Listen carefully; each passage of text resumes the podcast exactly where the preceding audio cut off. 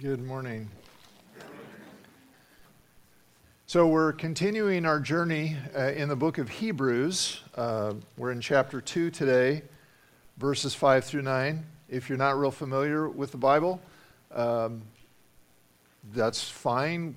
We all start at some point not knowing where all these funny sounding books are. Um, Hebrews, so by all means, use your uh, table of contents. If you don't have a Bible of your own, help yourself to one in the rack there.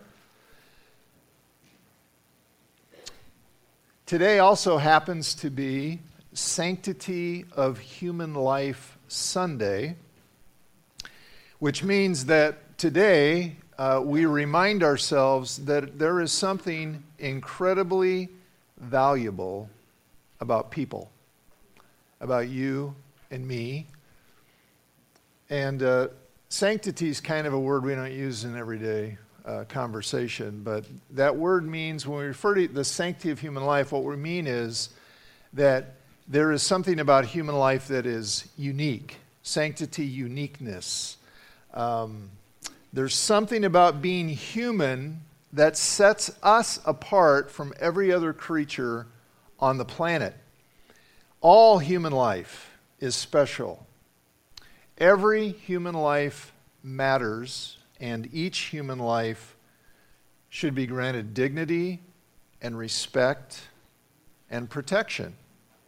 Now, I know the world in which we live in, not everybody would agree with that statement, but that's, it's really not just my opinion.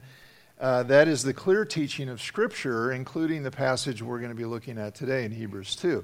And it's not the main point of the passage, but it is uh, definitely a valid application of these verses.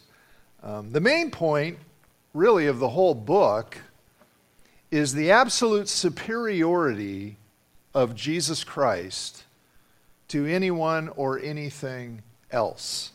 And uh, this book just gives us reason after reason for why the Son of God, Jesus, is worthy of your highest admiration, your, your total confidence, and your deepest loyalty. Um, and the reason given in these particular verses why that's true, why Jesus is worthy of your admiration, loyalty, and confidence, uh, the reason here connects very directly to the sanctity of human life uh, in a way that you really might not expect. So I, I'm looking forward to showing it to you. So, in the last couple of messages, uh, and by the way, if you ever miss any and you want to catch them online, you can do that at philida.org. But the last couple of messages, we have seen that the writer of Hebrews has been uh, telling us that Jesus is far greater than angels. And he's been doing that apparently because some people in the community were pushing the opposite idea that angels are somehow greater than Jesus. And uh, why they were doing that, we're not really sure, but uh, our author here is making it very clear that that's not true. Angels are not greater than Jesus, he is actually far greater than they are. And uh, in the first part of the book, he's been telling us one reason why, and that's because, as he says in Hebrews chapter 1, Jesus is the radiance of God's glory and the exact representation of his nature. And through him, God created the universe. So, Jesus is much greater than angels or anybody else because he is the invisible God made visible. Um, he fully shares in the nature of God. He is creator, and everything else is creation, angels included. But now we come to these verses in chapter 2, and now we're given another reason why Jesus is far greater than angels. And um, this is the reason you might not expect. At least I think maybe many people wouldn't expect it, including a lot of Christians. And it's this In addition to being fully God, Jesus became fully human. And by virtue of being fully human, he has a higher status, a greater majesty than any angel. Now let's read the passage and I'll try to show you what I'm talking about. So, Hebrews 2, beginning at verse 5. For it was not to angels that God subjected the world to come, of which we are speaking. It has been testified somewhere What is man that you are mindful of him, or the Son of Man that you care for him?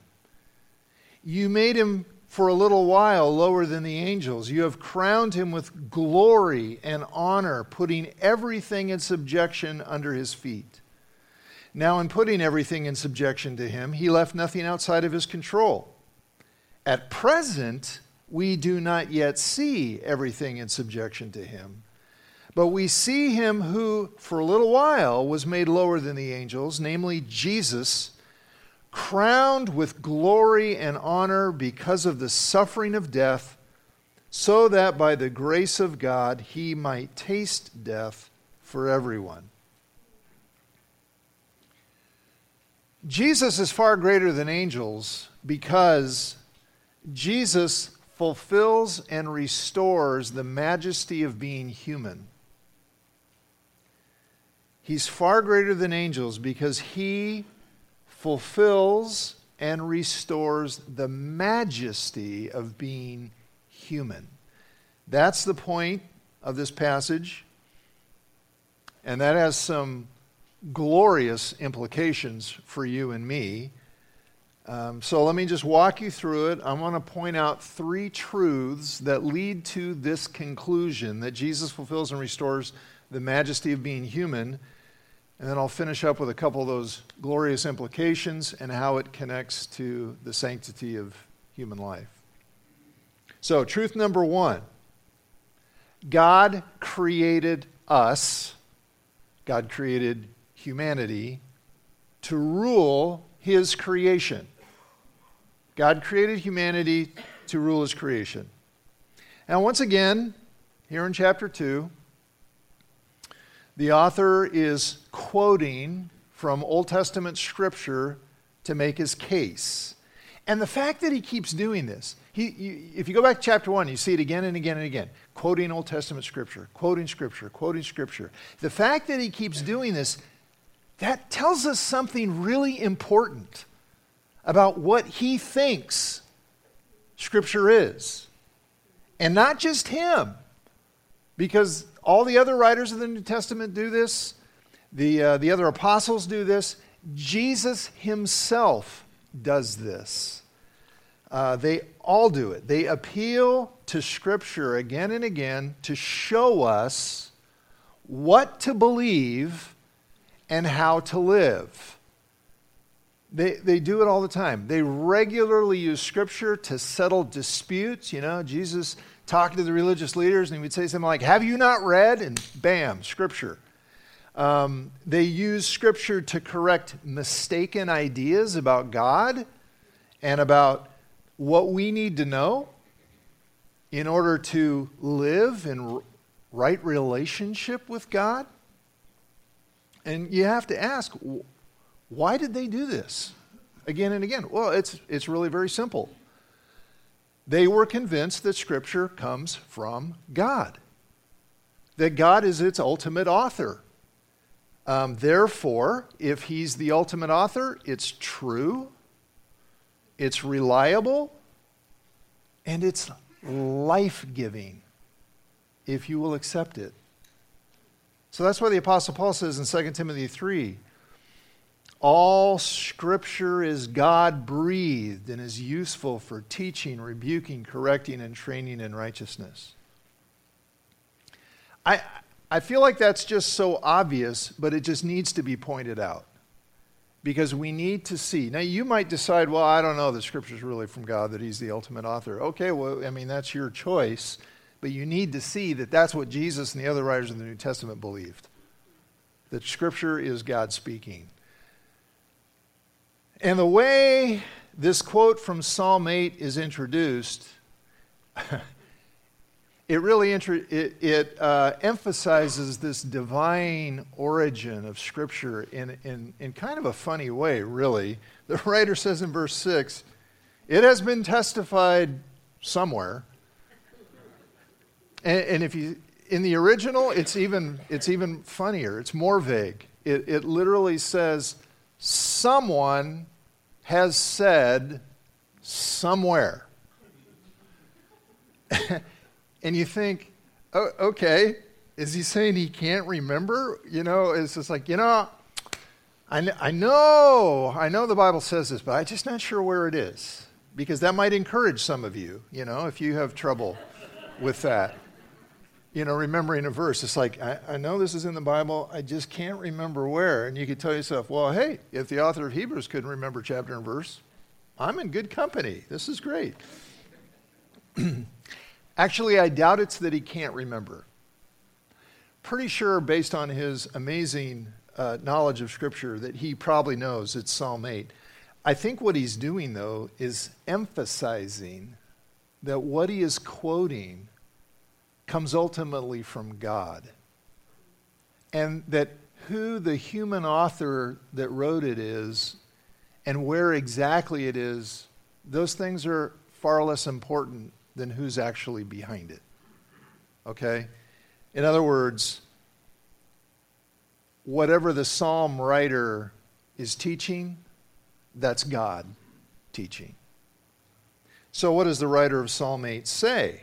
It's it's amazing, really. He says that man, meaning mankind, humanity, was given a majesty above all other created things. And that's true, even though you and I often feel very insignificant. And actually, if you go back and you read the psalm and, and the verses that come before the ones that are quoted here, uh, the psalmist is outside at night and he's, he's looking up at the night sky.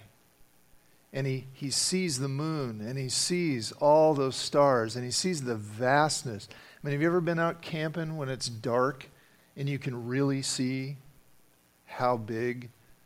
I mean, just what we can see is immense. And he sees all that. and he looks at it and he just goes, God, who are we? Who, who are, what is humanity? What, what are puny little people that you should care about us? We're so small, we're so insignificant. You know, and so we feel that way, but even though we feel that way, even though sometimes we feel like, you know, dust in the wind, little specks, we are actually more significant than anything else in all creation. Why? Why? Because we alone are created in the image of God. That's the Bible answer to that question. God made us in His image and no one else to rule over His creation. Psalm 8 is, is really a poetic restatement of the creation account in Genesis. So if you go back to Genesis 1:26, this is what it says. Then God said, "Let us make man, mankind, humanity, let us make man in our image, in our likeness, and let them rule over the fish of the sea and the birds of the air, over the livestock, over all the earth over all the creatures that move along the ground. So God created man in his own image. In the image of God, he created them. Look at the emphasis there. Male and female, he created them. God blessed them and said to them, Be fruitful and increase in number, fill the earth and subdue it, rule over the fish of the sea, the birds of the air, over every living creature that moves on the ground. Or, in the words of Psalm 8, which are quoted in verse 7 here, you have crowned him with glory and honor, putting everything in subjection under his feet. And the writer of Hebrews adds, just in case we missed it, now I'm putting everything in subjection to him. He left nothing outside of his control. This is the incredibly exalted mandate that God gave us that we would be His image, ruling over His creation, to care for it, to cultivate it, to direct it, to use it, to enjoy it in a way that would benefit all creation and would glorify Him as Creator. In other words, to rule creation as He Himself would, as His regents, that is, His royal representatives, ruling in His stead. And the point here in Hebrews is that God never gave that honor to angels. That honor belongs to humanity alone. Okay, but wait. Because I'm guessing that at least somebody out there is thinking right about now, I don't know about this. I, I don't know that the idea of rule of mankind ruling over this creation, I'm not so sure that's good news. Because when man rules, man ruins. He destroys. He pollutes. He devastates. Oh, well, actually, the problem is much worse than that it's not just that we don't rule creation wisely as God honoring stewards, we actually don't rule creation at all. Second half of verse 8 At present, we do not see, we do not yet see everything in subjection to Him. And that brings us to the second truth. Truth number two yes, God God created us to rule his creation, but we forfeited our rule by our rebellion. We forfeited that rule, that original design. We don't live in the perfect creation of Genesis 1 and 2. We live in the broken creation of Genesis 3 and following. When humanity rebelled against God, because, you know, we, we decided we wanted to make up our own minds about what's good and evil instead of, you know, having God tell us what's good and evil and provide for us what's good. No, no, no. We're going to figure it out for ourselves. Forget you, God. We've got a better idea. Ever since then, because we did that, God put a judicial curse on this world so that today Instead of us ruling over creation, creation rules over us. And I just heard a horrible news story last week. Maybe you heard it of a sneaker wave down at the Oregon coast. You know what that is? That's that's a wave that's much much larger than all the other ones. Every, all the waves have been coming up to this, and suddenly, without warning, a big one comes in, much bigger, goes much further, knocked over a father carrying his two children, and both of them, both of those children were swept away to their death. Did you see the word death in verse 9? That was not part of original creation. Death entered this world when our sin entered this world. So, you know, we can try to convince ourselves that we're in charge. We can try to convince ourselves because, you know, we know so much. We think we do. And we can do amazing things. We've got all this technology. We can launch weather satellites. We can build dams. We can uh, breed better crops, better livestock. Uh, we can administer antibiotics, and all this stuff we can do. But then a tornado rips apart a town, or a river breaches a levee, overflows its banks, or an earthquake demolishes a city, or a disease becomes resistant to medication. And instead of serving us, creation is killing us. I want to read you a quote from John Piper on this very passage, Hebrews 2. He says, Death is not subject to man, and therefore nothing is ultimately subject to us because it is only a matter of time till it will all be taken away from us. And what we thought we had mastered will be ripped out of our hands. That's what the writer is painfully aware of at the end of verse 8. The psalm says that man has a great destiny as the ruler of this creation. But the reality is, we're not conquerors now, we are carcasses. All of us. And when you, when you let that truth just kind of settle on you, when you let that sink in, when you consider the awful, bitter reality of our fallenness, our deep fallenness and brokenness. I mean, think about it. Created to be glorious, reflecting our, our Maker's majesty but now, so deeply, deeply fallen and dying. When you begin to feel the weight of this disaster, then, then you can begin to appreciate the reason given in verses 8 and 9 for why Jesus is so great.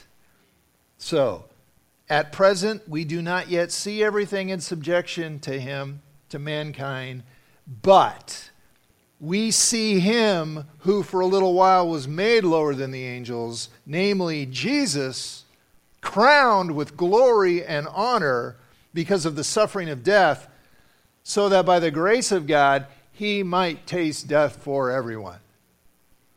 We don't see Psalm 8 fulfilled in us yet, but we do see Psalm 8 fulfilled in Jesus. And that's truth number three. The Son of God became man to fulfill and restore the majesty of humanity. The Son of God became man to fulfill and restore the majesty of humanity. So Jesus became a man, died as a man, rose in victory over death as a man so that God's perfect design for mankind might be restored, might be fulfilled. Now, we're still subject. We're still subject to the painful hardships of living in this sin cursed creation. Creation still rules over us. Death still plagues us.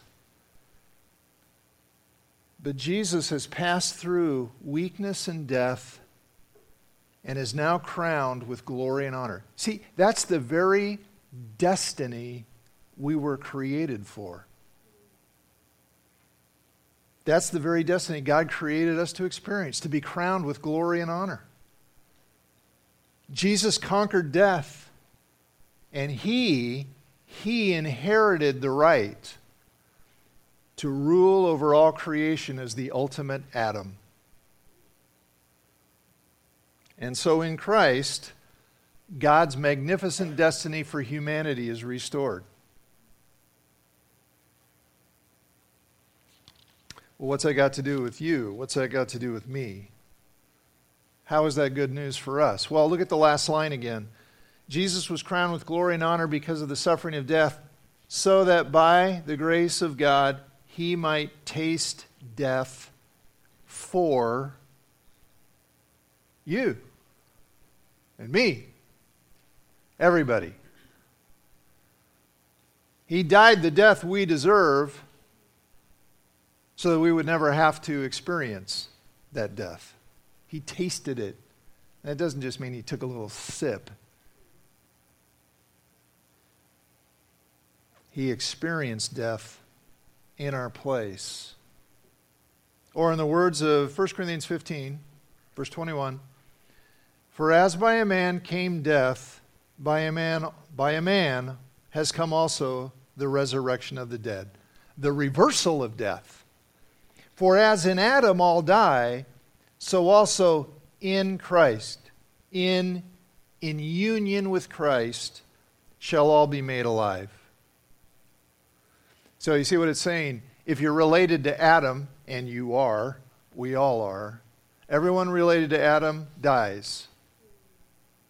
And if you're related to Christ through faith in Him, everyone related to Christ will live. Verse 49 Just as we have borne the image of the man of dust, we shall also bear the image of the man of heaven. This is almost too good to be true. It really is. If you're connected to Jesus by faith, then you too are going to experience God's magnificent destiny for humanity. It's just amazing. Psalm 8 will become a reality for you. When you belong to Jesus, you not only share in his death, you share in his resurrection, and ultimately you will share in his glorification. Jesus said this in Revelation 3:21. Look at it. The one who conquers Okay, now you have to understand in the book of Revelation, when it says the one who conquers, it's talking about somebody who has enduring faith in Jesus. Putting your faith in Jesus and enduring in faith in Him. Doesn't mean you have to be a bodybuilder, doesn't mean you have to know how to use a sword to be a conqueror. The one who conquers is the one who, by faith in Jesus, experiences His victory, His conquering. So the one who conquers the one who conquers, Jesus says, I will grant him to sit with me on my throne, as I also conquered and sat down with my Father on his throne. You got to be so careful not to read over verses too quickly sometimes. I will grant him to sit with me on my throne. Sitting with Jesus on his, th- his throne? That's the highest throne there is. What does that mean? And how can we all possibly fit there? Okay, you've had your 30 seconds. Get off. I'm up. Well, it's a symbol, okay? It's a symbol. What's it a symbol of? It's a symbol of sharing in his inheritance. Remember that inheritance he won by becoming man and tasting death for everyone, and now he reigns as the ultimate Adam? It's a symbol of sharing in his inheritance to reign with him over God's creation. Psalm 8 will become a reality for you in union with Jesus. When? Well, did you see what it said in verse 5? In the world to come. The world to come, the resurrection, the restoration. When Jesus comes and makes all things new. That's when this comes to complete fulfillment. That's when Jesus fully restores the majesty of being human, what we were meant to be. Until then, we look forward with hope as Jesus continues to expand his kingdom through his people, proclaiming his good news, proclaiming his victory, that we might put our trust in him. Look at 1 Peter 1:13. Therefore, prepare your minds for action. He's talking to believers in Jesus. Prepare your minds for actions. Be self-controlled. That is, don't get all distracted with all the things you want to do. Be about doing what Jesus wants. And set your hope fully on the grace to be given you when Jesus is revealed. Set your hope fully. See, it's so easy for us. We, we so typically put our hope in short term hopes. You know, what, what's coming, because we look forward to those things. But this is saying your ultimate hope, beyond all other things you're looking forward to, is Jesus being revealed when, in this world to come, the majesty of being human is fully restored. If you trust Him, if you trust Him, if you ask Him to make His tasting of death apply for you, and you say, Lord, let your death be my death, then his resurrection becomes your resurrection, and one day you too will be crowned with glory and honor with him. I said there were some glorious implications in this passage. Well, that's one of them. that's one of them. Um, let me point out one more. Because there is majesty in being human, both by creation and by redemption, restoration that Christ has accomplished. If we belong to Him, we not only have an amazing future, we have an amazing value right now. Right now. This is where these verses connect to the sanctity of human life. How do you know how much a human life is worth? How much how do you know how much your life is worth? Especially in those moments and we all have them when you don't feel like you're worth very much. When you're feeling bad about yourself. What will keep you from concluding that you really aren't worth very much? Where do we look to find the true value of human life? Because, see, you can assess someone's value in very different ways. There's a lot of ways you can, you know, assess people's values. You, you, you can look at their economic value which is basically what our labor is worth based on our abilities. So, LeBron James has great economic value as a pro basketball player. I, on the other hand, have zero economic value as a pro basketball player because even though I'm tall, I'm terrible at basketball and I'm also too old for the NBA. So the NBA looks at me, zero economic. Oh, unless I buy a ticket and go to a game, then I guess I have some. So, uh, if no one values your economic abilities, does that mean you're not worth very much? Well, you can value people in, in other ways, like by the relationships you have with them. We tend to value members of our own family more than we value complete strangers, typically. I mean, no offense, but I value my wife more than anybody else in this room. It's not because you're worthless, she's just worth more to me because of our relationship. Um, most people will do things for family they probably wouldn't do for complete strangers. Then there's the value of personal preference. Let's face it, there are some people you just like more than other people, and it, they have a greater value to you. Okay. None, none of those ways of determining value, none of those even comes close to revealing your true value. None of those ways. Why not? Because those are all based on the fickle, ever changing, self centered, selfish opinions of other people. So, even if no one else values you very highly for any reason, even if you don't value yourself very highly, that says nothing about your true value. Why? Because there is another valuer.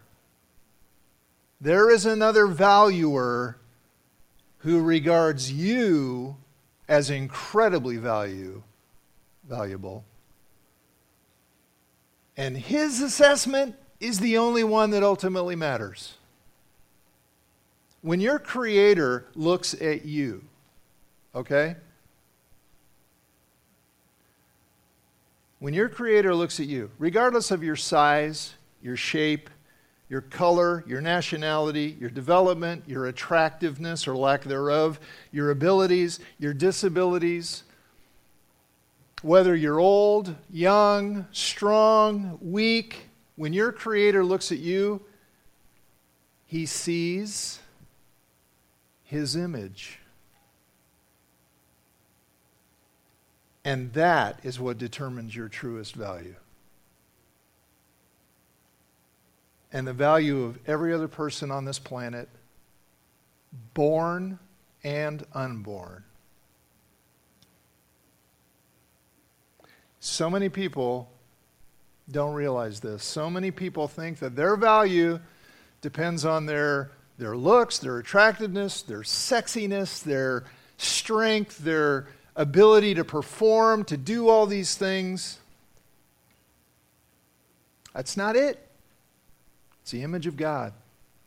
And the fact that Jesus came to restore completely the image of God in those who trust Him. See, because it's like, do we still have the image of God? Well, yeah, we do. Actually, it tells us that in Genesis 9. We still bear, it says in James also. We still bear the image of God, but it's marred. It's, it's broken. But Jesus came to restore that to its complete majesty. Jesus became a man, died as a man, rose from the dead as a man to fulfill and restore the dignity, the majesty of being human. So if you trust in him, see, he's going to be at work in your life every day as you trust him, restoring his image in you.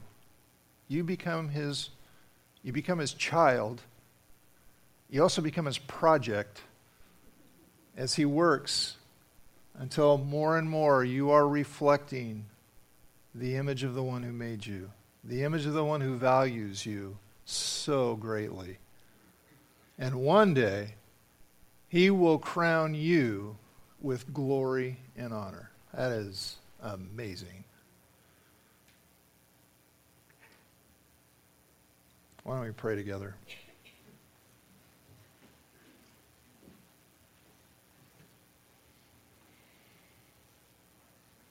Father, um, gosh, this is glorious truth, Lord. It is amazing.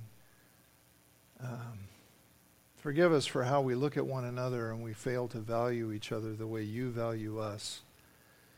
Forgive us for the way we, we think thoughts about ourselves that do not reflect your thinking about us. Lord, we are far more fallen than we sometimes realize, but we are far more loved and valued than we, we dare hope. God, let that sink in. And Father, if there's any here in our midst who have yet to say yes to Jesus and his incredible redemption, the fact that he tasted death for us so that we don't ever have to taste death in, in, in its truest and ugliest form. Death, for those who know you, is just passing through a door into your presence. No separation, no condemnation. Thank you, Jesus, that you came to free us from that, that fear of death. Thank you that you came to restore the image of God in us. Lord, have your way and accomplish that. Help us think like you and see human life the way you see it. I pray in Jesus' name. Amen.